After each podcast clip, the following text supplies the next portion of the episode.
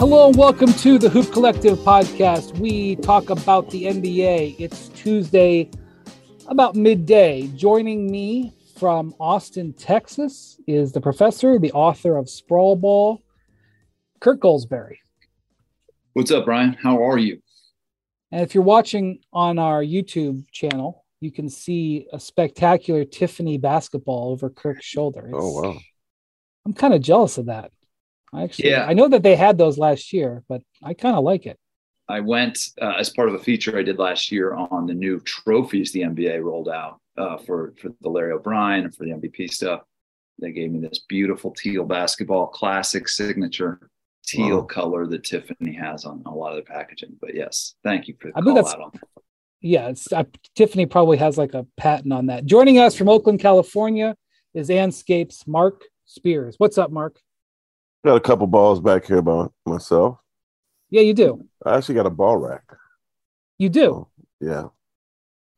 Yeah. There's one Um, basketball in particular has an amazing story, but I don't know that I could tell it. All right, that'll be for after dark. Yeah. Um, the, the you know last year they they did a whole new. oh, by the way, since he's throwing up his horns, you know. yeah, got Tigers, got Tigers. They got a big game this week, Spears. UAB? I thought they were playing Georgia, or is that Oh, that's uh, no. I'm, I got my ticket. That's uh, that's December third, Hoss. oh December third? Okay, There I'm goes your early, chance to be guest picker, Brian. There goes your chance. yeah, I'm not looking for that. He showed I up don't for the Alabama predictions. Birmingham game. Yeah. That's right. The SEC always plays like a bogus game the second to last week of the season. Yeah. Um, it's a strategic thing. I remember last year, so the NBA rolled out the new uh, trophy uh, design, and like Tiffany did it or whatever. But then they had a new Louis Vuitton um, sponsorship where they the case that the that the, Oh, yeah. um, Beautiful. and I remember asking people what they thought the actual retail value of that trophy case was.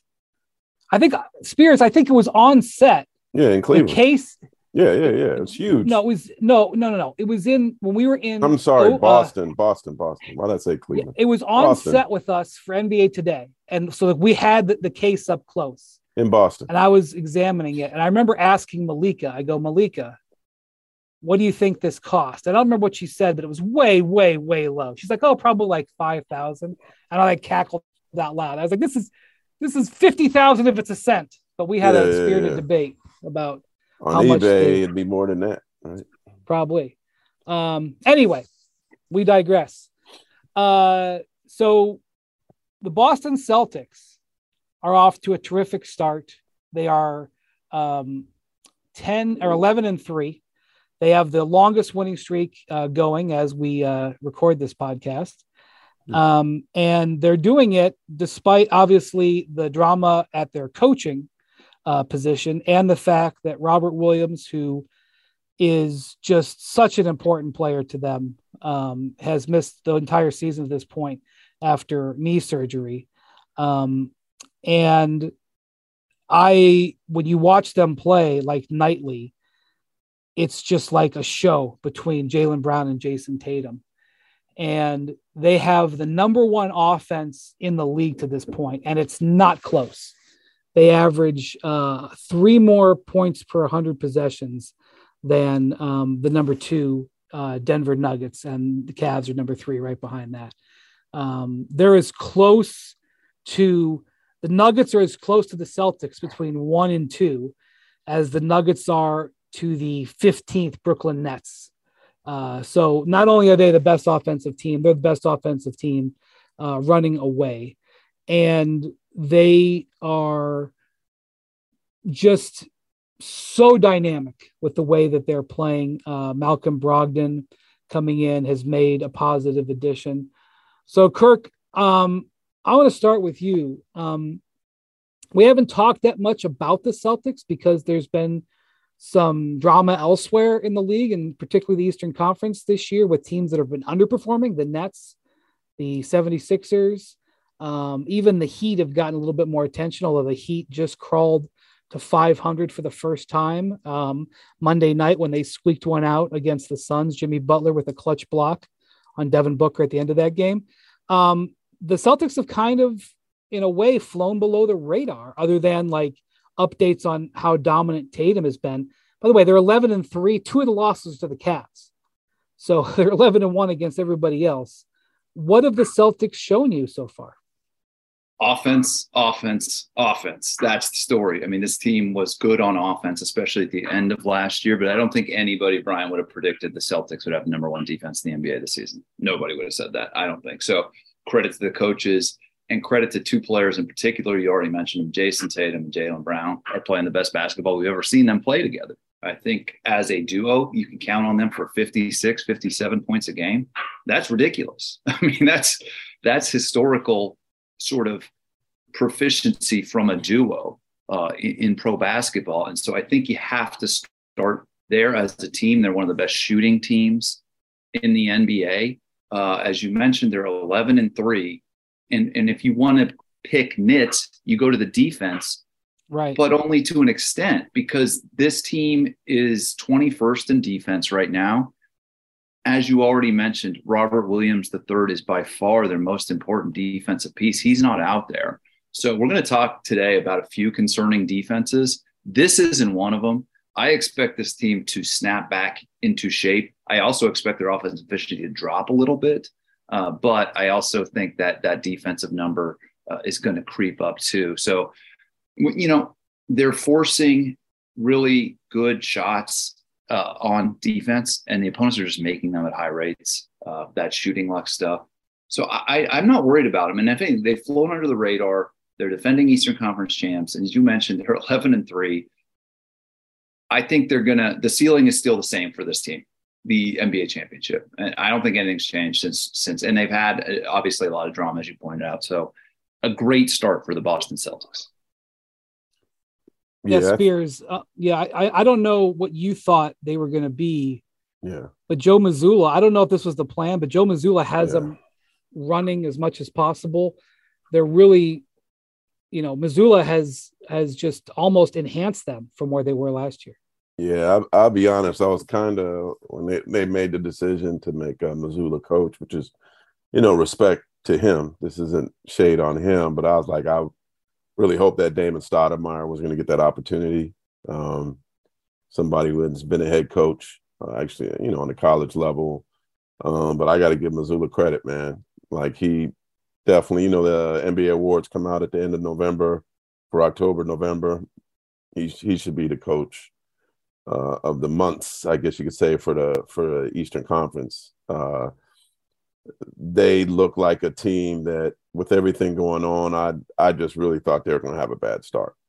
Like really did. I thought this could affect them. That, and it was like once the season started, okay, let's take that cloud, store it over there. Yeah, we're still upset about this, and they've been balling, man. And uh, you know, I, I talked to Jayson Tatum before the season, and I could sense that you know, losing in the finals really motivated him.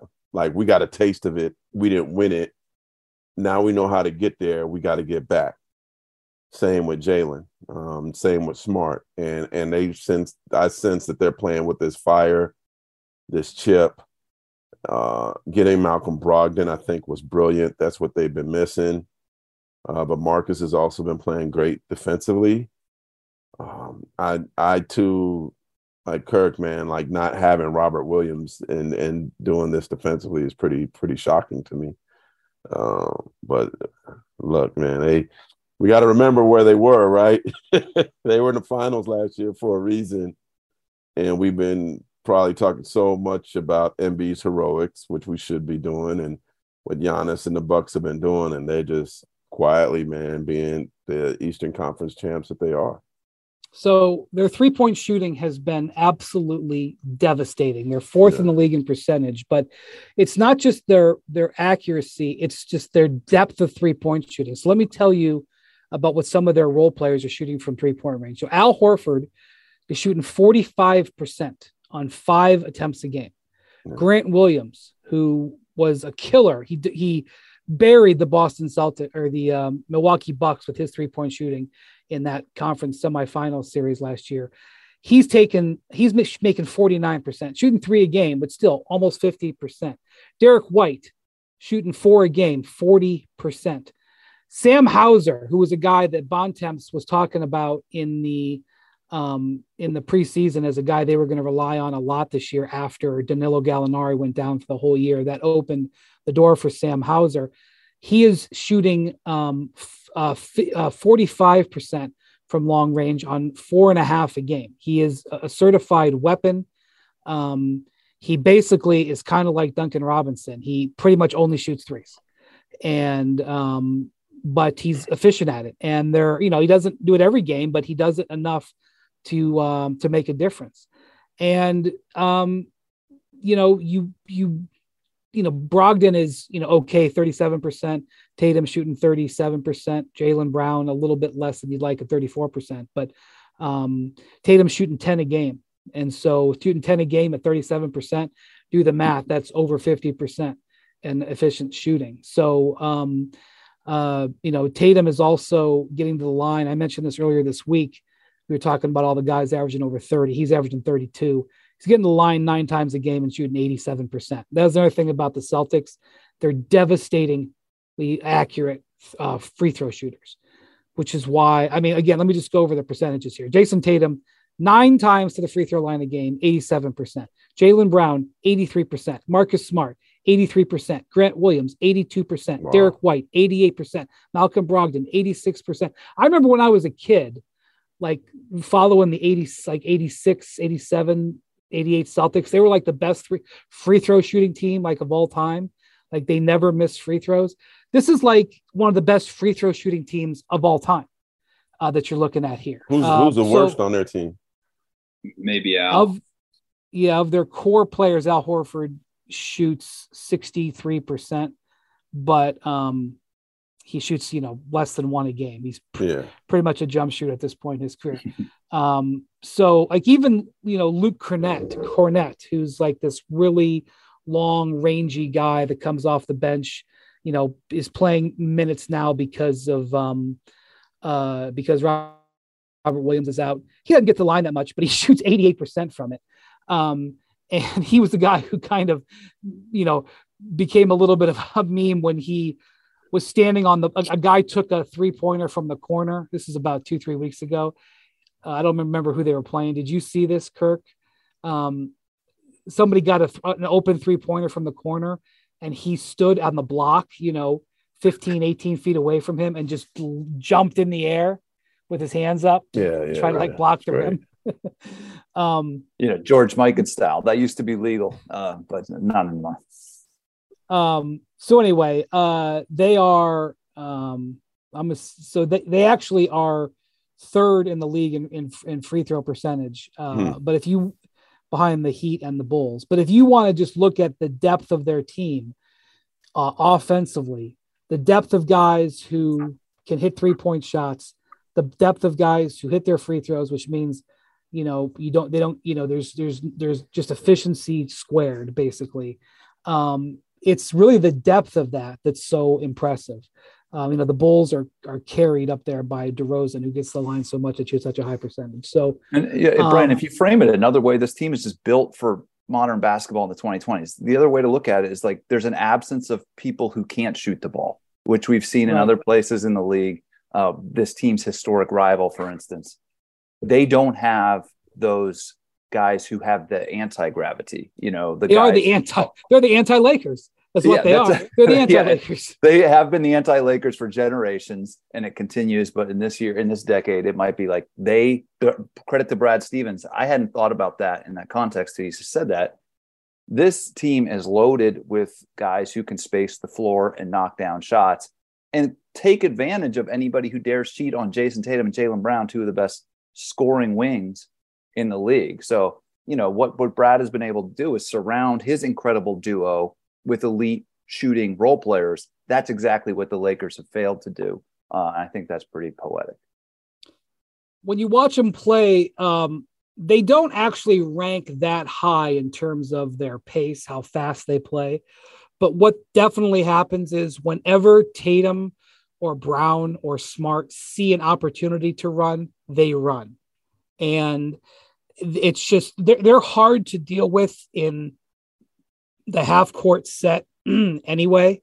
Um, and they you know, they kind of remind me a little bit of the 2010s Miami Heat in this way, um, where the Heat were a much more aggressive defensive team and they looked to generate turnovers and then they would run off them and then LeBron and Wade would go flying up the court and they had this ability to like go on a 12-0 run in like 35 seconds of game time because they would just create such high um, intensity fast breaks that's kind of what Tatum and Brown do when they have the option. If there's a long rebound or there's a, a turnover, they really, really look to get out and run. Um, but they also are effective in the half court. The question, I think, Spears, be, because they're so reliant on Robert Williams defensively, and because they're they're you know when is Kirk he projected said, back? Well, he was returned to basketball activities in eight to 12 weeks. So, right there, that's already, you know, a, uh, you know, a, you know, he had the surgery at the end of September, September 20th. So they said eight to 12 weeks to return to basketball activities. That's a big spread, obviously, Like a month January, spread. right? And so that's just return to basketball activities. That doesn't Yeah. mean he's going to just spring back out on the court. yeah. Of course, of course. So I would say we are a ways away from it. So the question is Does this team need to go out and try to get another big man who can defend? The name that has come up in, as people have speculated, has been Jakob Poeltl from the uh, from the the Spurs. They did a deal with the Spurs last year, obviously for Derrick White. Now the Spurs may want to keep Jakob Poeltl. I'm not saying that they're gonna They put him out there, but um, the Spurs were unable to extend Poeltl. Uh, they tried to extend him before the Yeah. season, and so he will become an unrestricted free agent. And you know they have the lowest payroll in the league. San Antonio can certainly afford to pay him, and maybe that's what they're going to do at the end of the season. It's time to knock that new business idea out of the park with Shopify, the all in one commerce platform to start, run, and grow your business. Forget the off season work. Shopify makes it simple to sell to anyone from anywhere. Whether you're selling warm ups or wall hangers, it's time to start selling with Shopify and join the platform simplifying commerce for millions of businesses worldwide. With Shopify, you'll customize your online store to your brand discover new customers, and build the relationships that create those die-hard fans. Shopify fields all the sales channels to grow winning business, from an in-person POS system to an all-in-one e-commerce platform, even across social media platforms like TikTok, Facebook, and Instagram. And thanks to 24/7 support and free on-demand business courses, Shopify is on your team every step of the way. It's how every minute new sellers around the world score their first sale with Shopify, and you can too. Shopify is the secret to becoming a business champion by making it simple for anyone to sell their products anywhere, taking the guesswork out of selling. When you're ready to take your winning idea to the world, team up with Shopify, the commerce platform powering millions of businesses down the street and around the globe. Try out Shopify for free today and start selling anywhere. For the ones who get it done, Grainger offers high quality supplies and solutions for every industry, as well as access to product specialists who have the knowledge and experience to answer your toughest questions. Plus, their commitment to being your safety partner can help you keep your facilities safe and your people safer. Call or click Grainger.com or just stop by.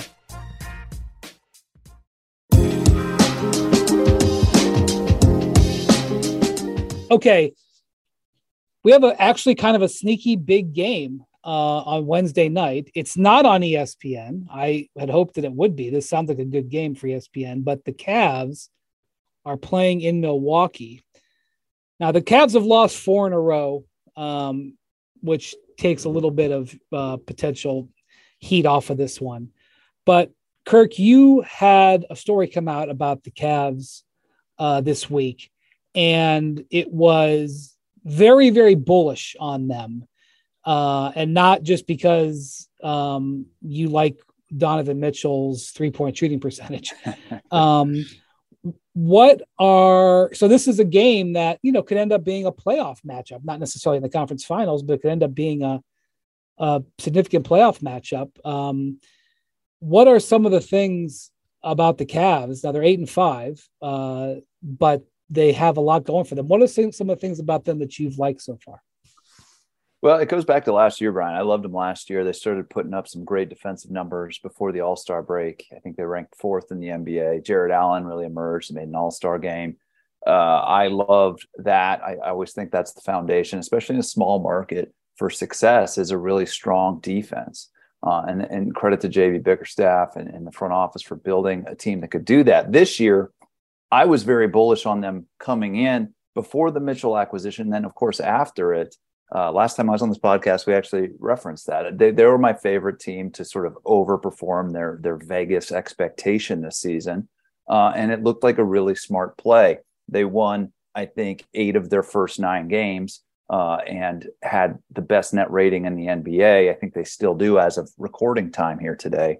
Uh, but the last week or so, Brian, this team has fallen on hard times, gone out west, collapsed against a Clippers team that's one of the worst offenses in the NBA, lost in Sacramento, lost in the Warrior to the Warriors, then came home licking their wounds and lost to one of the coldest teams in the NBA, Minnesota. Now they're eight and five. Uh, and in the context of these other two teams we've talked about in the East, Milwaukee and Boston, they've both proven that they can win games without big pieces out on the floor. Boston is 11 and 3 without Time Lord. Milwaukee has a great record without Khris Middleton. One of the things I took away from this this cold stretch is Cleveland has a hard time winning without their guys out there. They rested Donovan in that Minnesota game, Jarrett Allen, uh, and and they lost, and their defense fell apart. Uh, I am still bullish on them because the numbers are just too good when everybody's healthy. If this team stays healthy, they're one of the best, most complete teams in the NBA. Uh, and we can get into some of the stats, but that's the big answer to your question the the stats from the early part of this season don't just scream this is a good team. It screams contender. We're ready to crash that party with Milwaukee and Boston. They've already beaten Boston in two statement wins this season. And, and Donovan has provided them with a spark on offense. They were number 20 in the league in offensive efficiency last year. They're number three or four this year. That has a lot to do with Donovan and this pick and roll situation they have with Jarrett Allen uh, and and and Evan Mobley. It's it's it's it's a future. It's a perfect team for modern basketball. I love them on both ends of the court. They just got to stay healthy, in my opinion. Spears, you saw them last week when they were out west, taking it on the chin in the Bay Area, but um, they obviously had like a 10 point lead on the Warriors on the Warriors yeah. floor and then blew it in the fourth quarter. Uh, it's they had a kind of a frustrating road trip, but um. As as Kirk said, like the the numbers on the dashboard are all green. Their offense is third, their defense is fourth, their net rating is first. Um, you know, if you you know, the dipstick says that they're gonna have a lot of wins this year. Yeah, no, I um and obviously their backcourt is sensational. Uh, you know, Donovan Mitchell, I, I, had a chance to visit with him, but the one thing that stuck out was not so much what he told me, it's what everybody in the Cavs were telling me. And I had about four people say, We didn't know he was this good. We didn't know that he was this athletic. We didn't know that he, he was this great of a scorer. I was like, Well, I, I don't know what you guys been watching, but like, but they they have been really impressed with him on and off the court uh, he just got there and he, he he's fitting seamless. He's a huge, huge star in Cleveland already. I don't know what his jersey sales are, but his ability to come in, he's averaging 31 uh, and just kind of be seamless. And, you know, I asked him about, you know, how he found out that he was going to Cleveland. And, and he just said that he and I'm sure you, you've heard this that he knew thought he was going to New York, and then suddenly his agent called and said, "Hey, you're going to Cleveland," and he was kind of like had a loss for words. Then he said his next reaction was, "Well, who's coming and who's going?" His agent said, "Let me call you right back." Called him back uh, two two minutes later, and he's like, "All right, we can win with this." So he he's been all in since he found out what the trade is. They seem all in back. So I, I've been really just impressed on how he's kind of just come in seamlessly and fit in and probably is the most is no, I don't want to say probably he is the most exciting electric player they've had since you know Kyrie and LeBron walked out the door. So one of the things that the scouts have told me about the Cavs, and this is it's important to frame this. This is opposing scouts coming in. This isn't like somebody on the Cavs staff talking about how close the team is. These are guys who come in and look for flaws. Okay. One of the things that the scouts have told me is that they are have noticed is how close the team is. And look, let's just just just be honest. Donovan Mitchell last year was on a team that had chemistry problems. Period. I don't want to go back and rehash it, but the team wasn't close and to the point where they blew it up. And so, yeah, they knew they were trading for a guy who was awesome. Uh, maybe he didn't shoot the three pointer like this. You know, he's shooting over 40%. I think that's what surprised them. Um, but, you know, they were a little, they, they had, so, they had some mystery about how he would fit in. Well, he has fit in great. And their team is very, very close. Now, being close in November, doesn't matter if you're not still close in March. It doesn't matter if it's just a one and done thing where you have an issue next year. But their team is genuinely close knit. And you see it, they do after wins, which hasn't happened in a week and a half. They they give away this um this this chain. Um, they call it the junkyard dog chain. Um. You know, and it's kind of it's you know, it's it's a trope that's been around in sports and various things for decades, but um, they really, really get into it. And yeah. so um, that's an, an, expression of their chemistry. One and thing I, let me let me add yeah. one quick thing to that too is um, you know how it is, Brian, when you go into the locker room or you walk in to shoot around, like you kind of really get to see how close these guys are, or whether they're not close at all. And when I walked into their shoot around San Francisco the other day, um, there was like five or six players crowding around Donovan, chiding him about something. Like having like like laughing about something. Now like I wasn't in on the joke. Yeah. I don't know what was going on, but he was like like really like taking it in jest and, and jabbing back and and I was like, oh, okay, like like they like love this dude already. Like you you could tell. Like it wasn't like uh you know, Ronaldo just walked into the to the clubhouse, right? like, uh, like, yeah, like, international like, soccer like, reference. yeah, like it's a yeah. it's a month in, and and these guys are already chiding him and messing with him. I'm like, okay, yeah, they're good. So let me mention two more things before I move on. One is that Kevin Love uh, is having another great season as a six man. Kirk, I think you had some stats on how effective he's been.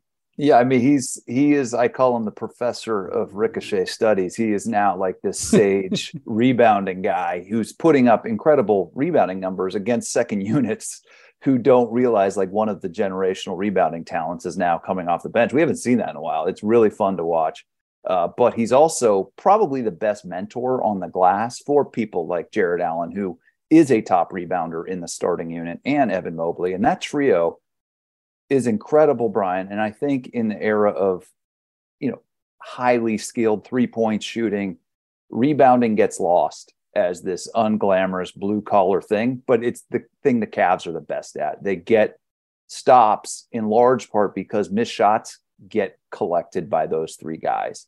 Uh, so opponents aren't getting second chances, and Cleveland is getting better offensive chances that start with these defensive rebounds. And, and one of the cool things is I think Kevin Love is is in this new phase of his career, and he's getting to mentor these two great young bigs who are perfectly suited for the modern NBA. The other thing I'll say is I feel like as a pick and roll artisan, Donovan Mitchell landed in heaven because he has these two modern bigs. In my piece, I described it as like having both Justin Jefferson, shout out Spears, and uh, Cooper Kupp on the same team for these long lob targets. What a dream come true uh, for for a point guard like Darius Garland or Donovan Mitchell. So I think this team is is built for success on both ends of the court. So Love is averaging 12 and 8 in 20 minutes off the bench. He's 34. I'm wondering if the Cavs should extend him. Yeah. Not shooting like a 40, multi shooting 41% from three, too. So spacing yeah. out the court when he's out there on offense like, as well. This is just one of those things. Eh, over and over and over, you are reminded in the NBA. If you've listened to this podcast, you've heard me say it. So prepare yourself for it again. Games are long, seasons are long, playoff series are long, careers in a lot of cases are long. Kevin Love was an albatross contract a couple of years ago. They literally tried to trade him for years. And now I am saying that maybe they should consider extending this guy. now he's have to take like, a pay yeah. cut. He's not getting, I think he's making 27 million this year. He's not, you know, I mean, he'd have to come down a little bit, but I think they should consider it. I don't know if Kevin, I mean, Kevin would have the chance to go anywhere he wants next year, but like he's doing really well. They're doing really well. He's a real valuable piece. You know, he finished second to Tyler Herro. Now, Tyler Herro was a pretty much a runaway winner in the six man last year. Kevin Love finished second, though, in the six man voting. So he was seventh man last year. And he right now would be considered a, a candidate for six man right now. I know we're in month of the season, but um Hey uh, Brian, I got a question other, for you. Yeah. Yeah. Should when this is all said and done, should the Cavs retire Kevin Love's jersey? Yes. And I'm going to tell you why. It's a really good question. The standard for the jersey retirements for the Cavs, with all due respect, it's not the Celtics. uh, you know, um, and like so recently they retired Zydrunas Ilgauskas's jersey. Um, and like on a personal level, uh, I adore Zydrunas Ilgauskas. He is a wonderful man. I feel terrible for him because his wife recently passed away of cancer within the last couple of months. Ilgauskas had he played there for like a decade and he was you know a, a really good player but you know he was he's not going to be a hall of famer. Kevin love has had equal impact to, to you know there's there's been guys who've had their jerseys retired who only played a couple of seasons with the cavs. So um you know based on that standard plus I am a big believer that the Cavs should immortalize the 2016 team forever because a market like Cleveland, they may not win another title for 30 or 40 years, if if ever. And I've always respected, and it's getting a little bit different now because some of the Blazers fans now we just weren't alive, but the the Blazers championship has been immortalized forever there. That team, ha, you know, the spirit of 77 77 right 77 i think now i'm now i'm showing ignorance but like that team in portland was immortalized like all those guys got their numbers retired um, and it's like a core foundational piece of being a blazer fan is remembering and honoring that team i think the cavs should do that with the 2016 team i think they should have an entire wing of the arena dedicated to, to walking down memory lane there. It was that special. Um, I mean, I've advocated that they should um, rename the street that the parade went down that comes off the highway down to the arena, LeBron James Way. Like that should be renamed yesterday. Um, but okay, he's still playing in the league. You know, maybe that's not couth. Um, and I there's a, there's a plaza in between. What's it called uh, now? um, East 9th Street. yeah, they could change it now. Yeah, that should be LeBron James Way. Um, and there's a plaza in between the baseball stadium and the arena, and that's where the LeBron James statue will should go, and that should be renamed the LeBron James Plaza. Like five minutes after he retires, the the, the statue should already be in progress. So, in my opinion, hell yes, you retire uh, uh, you know Kevin Love's jersey. Um, you know, or you I know could that, call that Plaza Love Plaza. Oh, that's nice. Well, yeah, that's a nice you, name. That's a nice ring to it. I'm yeah. not so sure he should get a plaza named after him, but uh, he should have that jersey uh, up there um, because you know he has been. He's now been a, a Cav for eight years. Yeah. Um, you know, and he could so, have asked out. Yeah, he re-signed there after LeBron left. Now, granted, yeah. he did it because it was a lot of money, but like he stuck with him and he stuck with him here. So the other thing I want to bring up before we move on, Evan Mobley, um, he hasn't taken a step forward offensively like I and other people had hoped. Um, now they are number three in the league in offense. So I'm not sitting here saying, boy, they need more offense. Well, he's but had an injury in, problem, right? Too that he's yeah, still he, getting over. He, yeah, he's had an ankle, but it hasn't. I don't think been debilitating. Yeah, I, slow I, him still down. hear that he's still not quite past that. Yeah, yet. I think that is true. Um, but you know, they lost the game to the Clippers, the first loss. They blew a fourth quarter lead. They lost the game to the Warriors, blew a fourth quarter lead. They had problems executing under pressure in fourth quarters, and that's partially because Mitchell and Garland, while they're very dynamic, they don't have great size. They have at times trouble creating their own shot. And when teams can set their defense, um, it can sometimes get hard. They really need Mobley to become, and he's got the he's got all the tools. So um, Mobley hasn't had a great year so far. He is defending well. His shooting percentage is high, fifty five percent, um, but his outside shot has has sort of um, regressed a little bit, and he hasn't been able to influence games late in games like he did a little bit last year. So um, that's something to bear watching. Um, but it is early. Yeah, one more thing uh, on that on on him is, is he, this team is one of the only two teams in the league with guys who two guys in the top ten of the dunks category. He's he's a great interior finisher. I think it's just going to take time with his ankle and then with the chemistry with his new backcourt partner, his his his common pick and roll partner. Uh, but another thing with him is like this team is stacked. You you add Donovan Mitchell into the starting lineup. There's fewer of those offensive markers we would expect to see increase in year two. Suddenly, suddenly, you know, finding a shot when you're playing off the ball in Cleveland is a little bit harder than it was last year. Uh, so you know, I, am not worried about that, Brian. And one other thing, I it's just it's basketball's pretty simple. They might have four all stars on that team uh, in their starting five uh, in the next few years. That's how yeah. good they are. Three of them have already made it before their primes. Evan, as I wrote in the piece, has the highest ceiling. Yeah. Um, I think they need a little bit of time. I think that's what this losing streak really means. Is, hey, Kirk. Yeah. How does Rubio affect them? It's it's a great question. The other big number spears that I see that bothers me early with this team is they're playing Donovan Mitchell way too much. I don't think he's ever played more than 35 minutes a game. Uh, and they're creeping him up near 40 He's already had an ankle issue. I think Rubio comes in and number one just gives gives Donovan some time off. Uh, but that's the depth thing that the other contenders that we mentioned uh, that they have. They can win games without big pieces. So I think Rubio is a huge, huge thing. Brian, when do we expect Ricky Rubio to return into this lineup? They haven't given uh, a timeline yet. Um, I can just tell you that they thought his progression was pretty good, and there's been whispers about maybe sometime in December. Although even me saying those words, I don't want to be held to that. But sooner rather than later, it's not going to be like I don't think like back part of the season. I think they'll get him before the All Star break, and if if nothing else, he'll bridge the gap between when they can stagger those two guys and take some pressure off of them. He was great for them last mm-hmm. year. And while you're talking about a guy coming back from an ACL, you know, they re-signed him knowing he was going to be out, but they re-signed him to a multi-year deal because they knew they thought how valuable he was going to be. Do people see your kitchen and say, wow?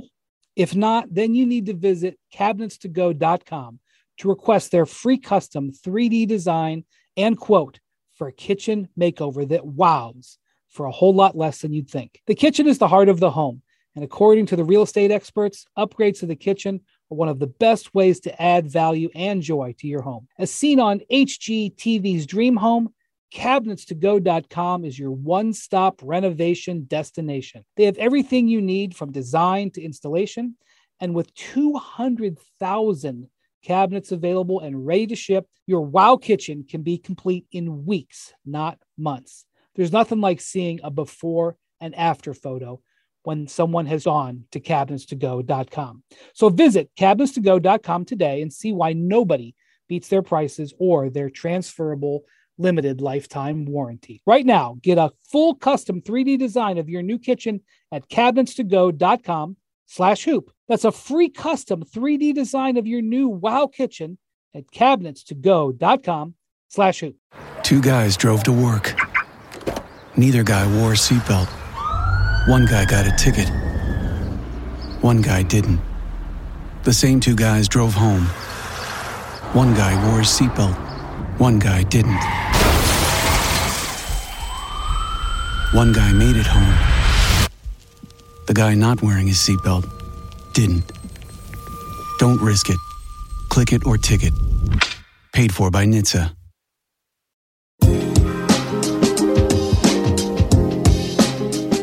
Okay, so another game on Wednesday night that is actually on ESPN is two teams that um, the last two Western Conference champs that are neither one of them are thrilled with things at the moment. Suns Warriors. The Warriors lost to the Kings Sunday night, and they are 0 7 on the road. And they are continuing to have Yeah. defensive problems and continuing to have problems with their bench. Spears, you were at their game on Monday night, which they won, uh, put up 130 something on the Spurs. That um, they've been good at home. They had a good win over the Cavs last week. Um, we've talked about them on this pod recently. I know you're going to talk about your Kings here in a minute, but um, this is a, a good test game. You know, the Suns are without Chris Paul, without Cam Johnson right now, so they're not going to be whole. But um, just checking in on the Warriors when they after Yeah. another bad road loss the other day. Yeah, and in in their win uh, on Monday, there was no Klay Thompson, and Jordan Poole looked like Jordan Poole. Jordan Poole the first like time, back. in a yeah, while. and uh, had an amazing game. You know, which certainly probably brings up the question: like, should he be the starter? Should Klay come off the bench?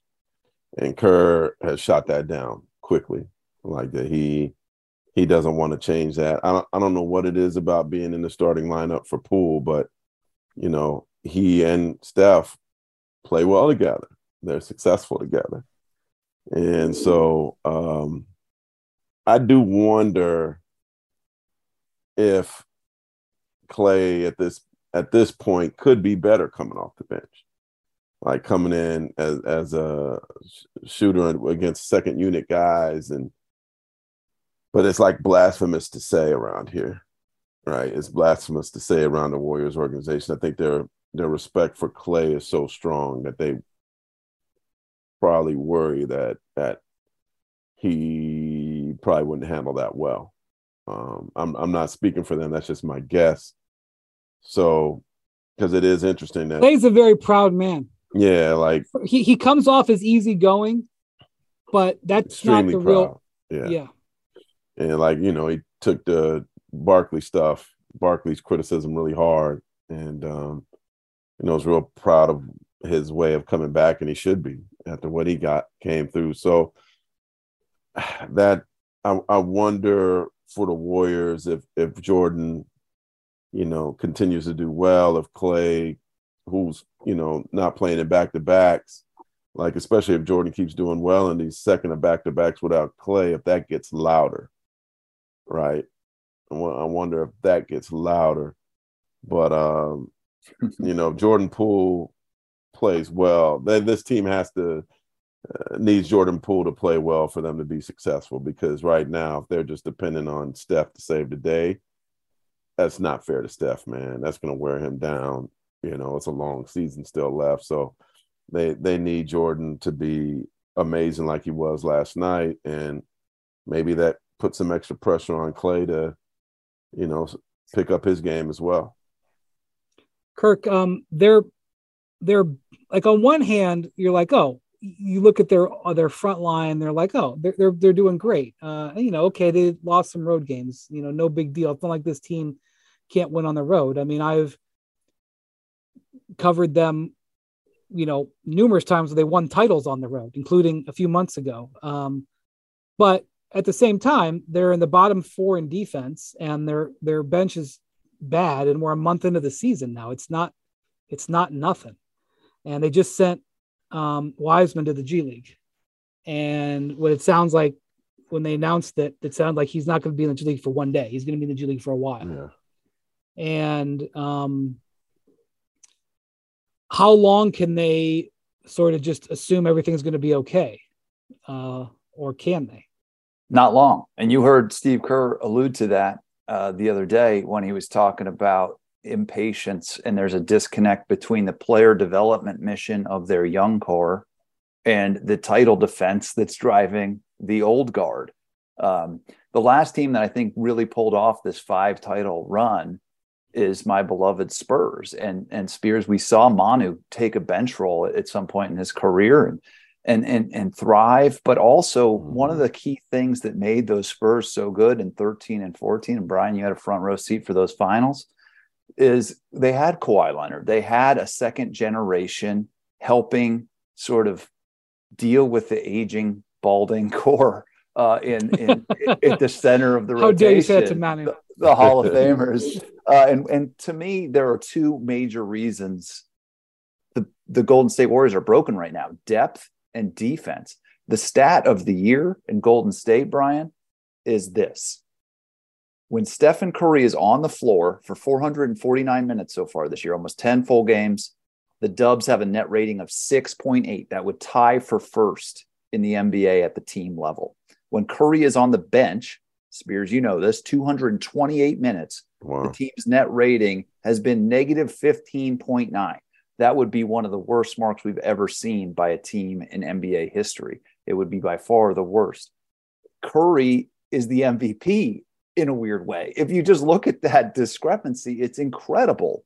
Uh, but it screams to me that the, the mission of the Golden State Warriors in the 2020s is to do this graceful handoff between this aging core and this second generation, this next generation core. You just said Wiseman's going to the G League. The Kuminga minutes have been an unmitigated disaster. Poole has been really bad. Moody has been break even, not good enough. That handoff to this young generation they were trying to do on the fly this year is not going yeah. well. And the big question over the next few months in San Francisco is are we going to start seeing Bob Myers' iPhone uh, start working? Are we going to start seeing them uh, sort of jump ship on some of these young guys? And and play for a title right now because the numbers to me are clear. This team couldn't beat Boston last year. Uh, this team isn't good enough uh, to repeat as presently constructed. And and I'll say this, Kurt. I was um I've been shocked. I was one of the people that certainly was riding high with the young guys, and but I also remember when I threw out there that you know perhaps they could move this young core for Durant that the entire Bay Area wanted to show up at my house, you know, and beat me up. Like, how? Why would you do that? That just makes no sense.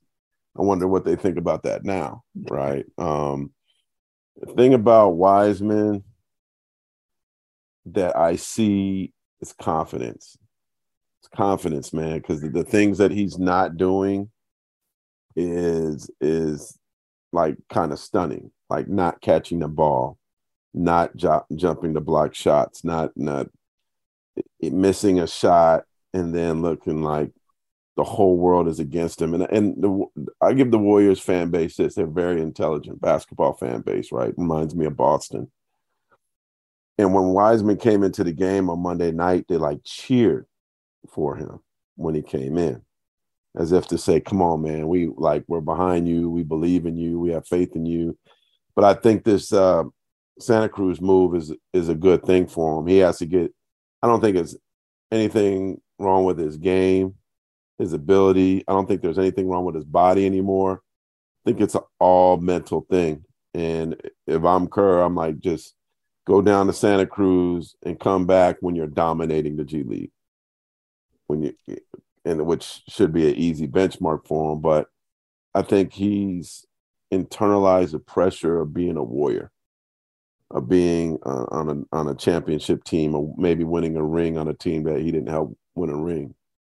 Because it's just um, this ain't what I saw when he was healthy before.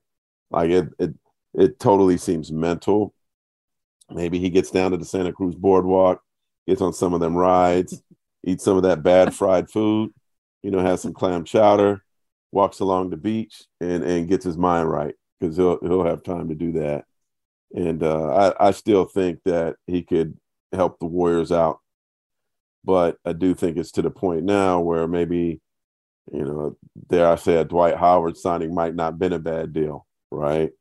Um, um, one thing that's not being talked about too is all while you know Iguodala is uh, Iguodala is kind of taking the Haslem role, so right he, he's not playing. Right. I, I I think ten minutes of Iguodala probably helps this team right now, but that's in essence it's a wasted roster spot at this moment. Oh, Spears, know. talk talk a little bit. Other people have left too. I mean, Mike Brown's gone. Uh, Yeah. Gary Payton is gone. These aren't Yeah. the people who Yeah. who everybody Porter. thinks of when they think of this dynasty. But talk a little bit about how how Belly, those yeah. losses have affected that defense. You know, Yeah, because and these were veteran guys too that were on there. And and you know what I I didn't think that uh DiVincenzo's injury like really hurt this team. Like him getting hurt beginning of the season really impacted their bench. And I think that's maybe a reason why they're starting to play a little better now is that even though he got tossed last night, Di, DiVincenzo is back. Um, so yeah, I think um the Warriors you know, pundits like myself put too much uh, faith in these young guys that they were ready, and um, they're not right now. I was going to point out that last year they started the season 18 and 2.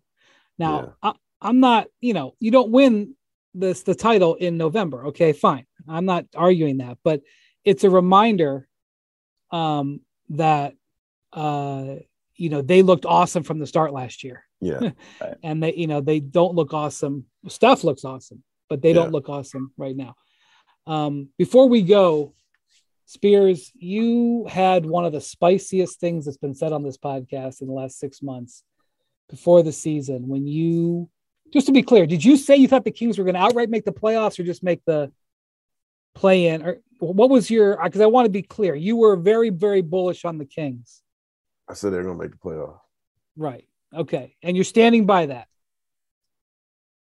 Standing by. There he goes. Okay. So it's only, I'll bet in five years of doing this pod, we have talked about the Kings less than 10 times.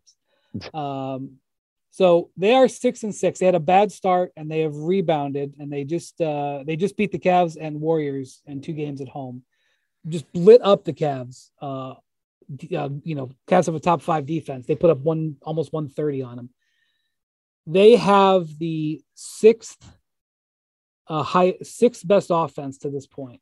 And I want to say something here. And this is a this is a nuanced take.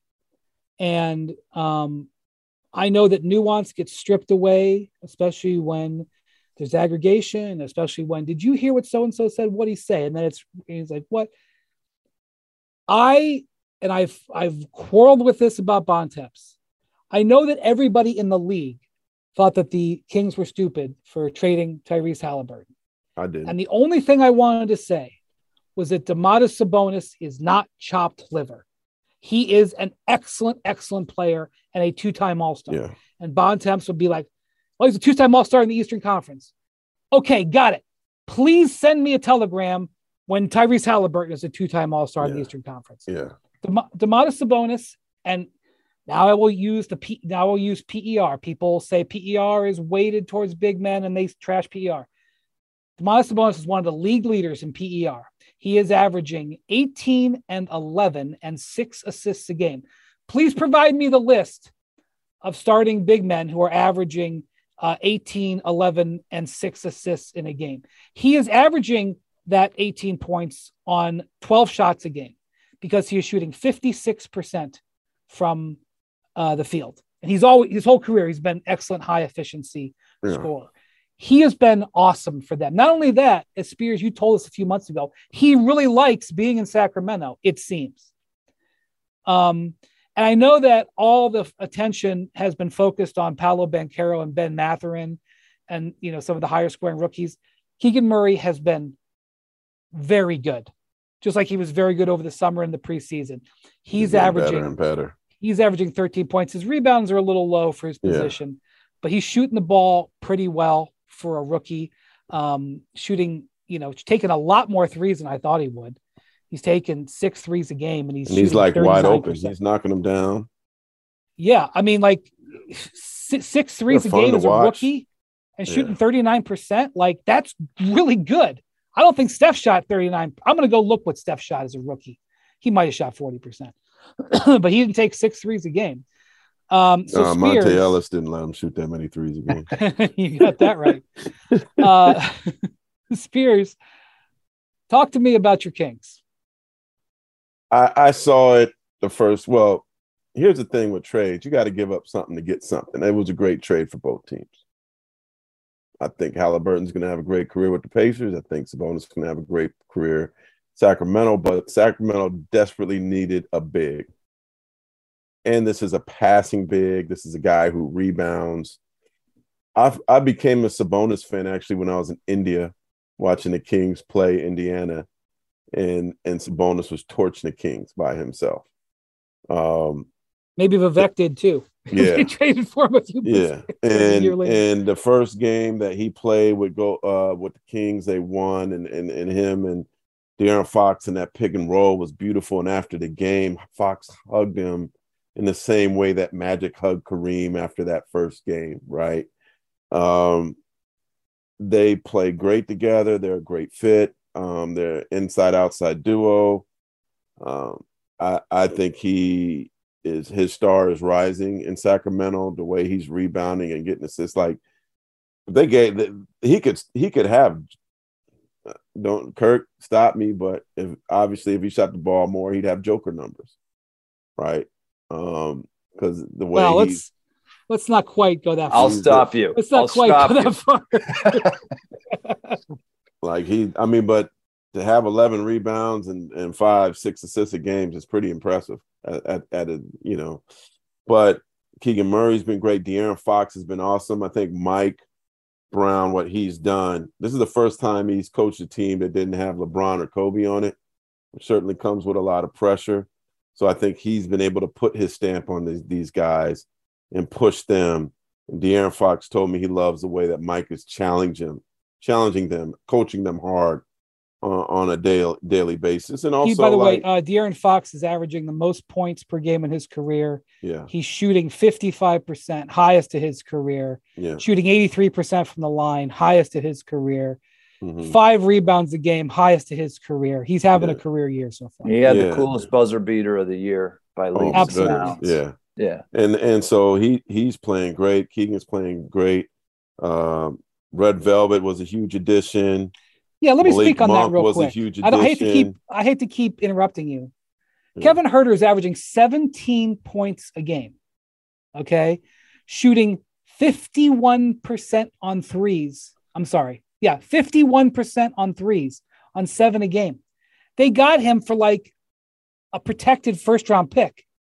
Like, how about that for one of, you know, they, basically the, the Hawks had spent so much picks and, and money in the offseason that they needed to reduce their payroll and they needed to thin out their perimeter play a little bit.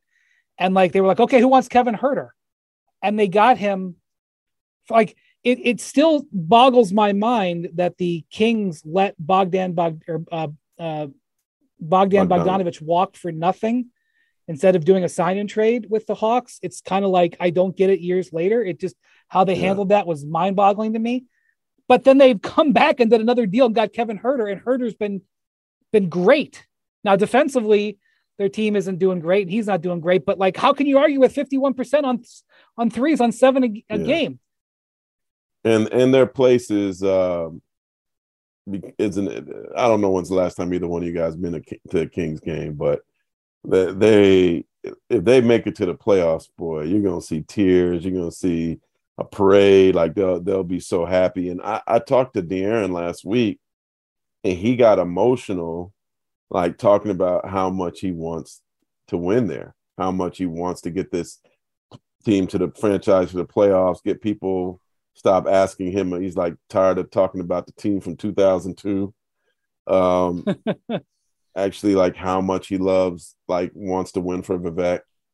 And uh, he was just telling me about how their ownership, um, his his wife had a, like an Achilles surgery in San Diego. She tore Achilles hooping. Her his wife used to hoop at Cal.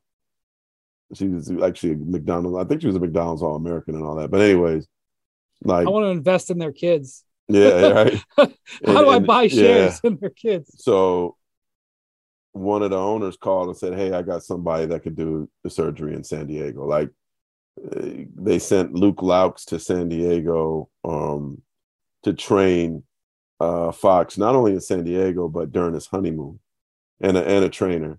So he he just loves how they've treated him. He wants to win for them. He wants to win for the city. He he. Can he I like, can I interrupt you uh, again? Yeah, yeah, yeah, So he's just switched to Rich Paul as his agent, yeah. and he's under contract for many years. I think he's got three years left yeah, after yeah, this. Yeah. But you know, I, I don't know. He's not Uh, asking but- out because I Okay. asked. So that I mean, I think people are nervous about that, but De'Aaron doesn't want to leave. Okay. He's kind of in the Dame mode. Like he he wants to do something special there. Because I asked him why haven't you asked out, and he's like, I. He's like, I don't want to be handed something. I want to build something here. Okay. Can I take That's the uh, Tim? important. Can I take the official Tim Bontemps wet blanket uh, out of the, out of the? Uh, out Yeah, of everybody closet takes it with when I talk about Sabonis. So go ahead, join them. and I'm throw it on to, to to the Sacramento Love Fest. You know, Mike Brown is one of my favorite uh, coaches, especially as a defensive coach in the league. I know both you guys know him pretty well. If there's one number that's keeping him up at night right now, it's that defensive number in Sacramento. And I think the big question with Sabonis, and you guys said all the right things about one side of the court. It's the other side of the court. And when you look at really good contending teams in the NBA right now, we already talked about Time Lord in Boston. You have Lopez and Giannis in uh, Milwaukee. You have Mobley and Jarrett Allen in Cleveland, Draymond Green um, for years in, in, in the Bay. I don't think this team can play defense well enough to make any noise. I think they need to get stronger at the exact position group we're talking about with Sabonis. I, I think Eric, I'm just talking playoffs.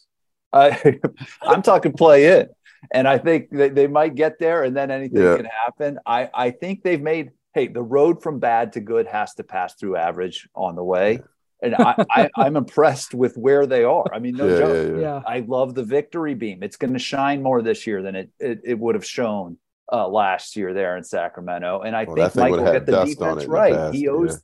He will get. That's what he did when he got to Cleveland. Brian knows that.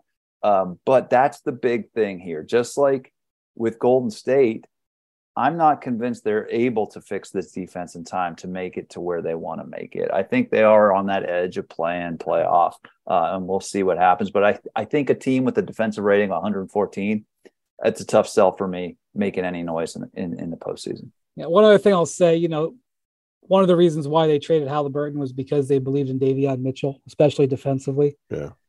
He's, I don't know if it's a sophomore slump, but you know, Mike's just not playing him that much. He's his minutes have reduced, um, so um, that is something you know you can circle and say that's a little bit concerning because that was a guy you know they they basically had three guards and they they chose you know Fox and, and Mitchell. So, um, you know, you'd like to see more from him in year two, but um, Spears is staying on it. Goldsberry, Spears is staying on it. Um, I like Committed. Committed. it. I'll put the All right. Bontemps I'm a- I'm blanket. I'll put the Bontemps blanket back. Let's hope they do it. It'd be great to see the streak end. It it I'm not. Uh, by the way, I don't. I'm not necessarily on Spur on uh, Spears' uh, side here. I just, you know, I literally never talk about the Kings, but there's some stuff here, and um, you know, Mike Brown to me, I would never believe he would have a top ten offense, and I would never believe he'd have a bottom ten defense. So they're, you know, in the inverse. So we'll see how that goes long term. But uh, all right. Gone on long enough. Thank you, Spears. Thank you, Goldsberry. Thank you to our producers, Jackson and Bruce. Thanks to Hoop Collective Podcast. We'll be back with the Tims later this week if they feel like it.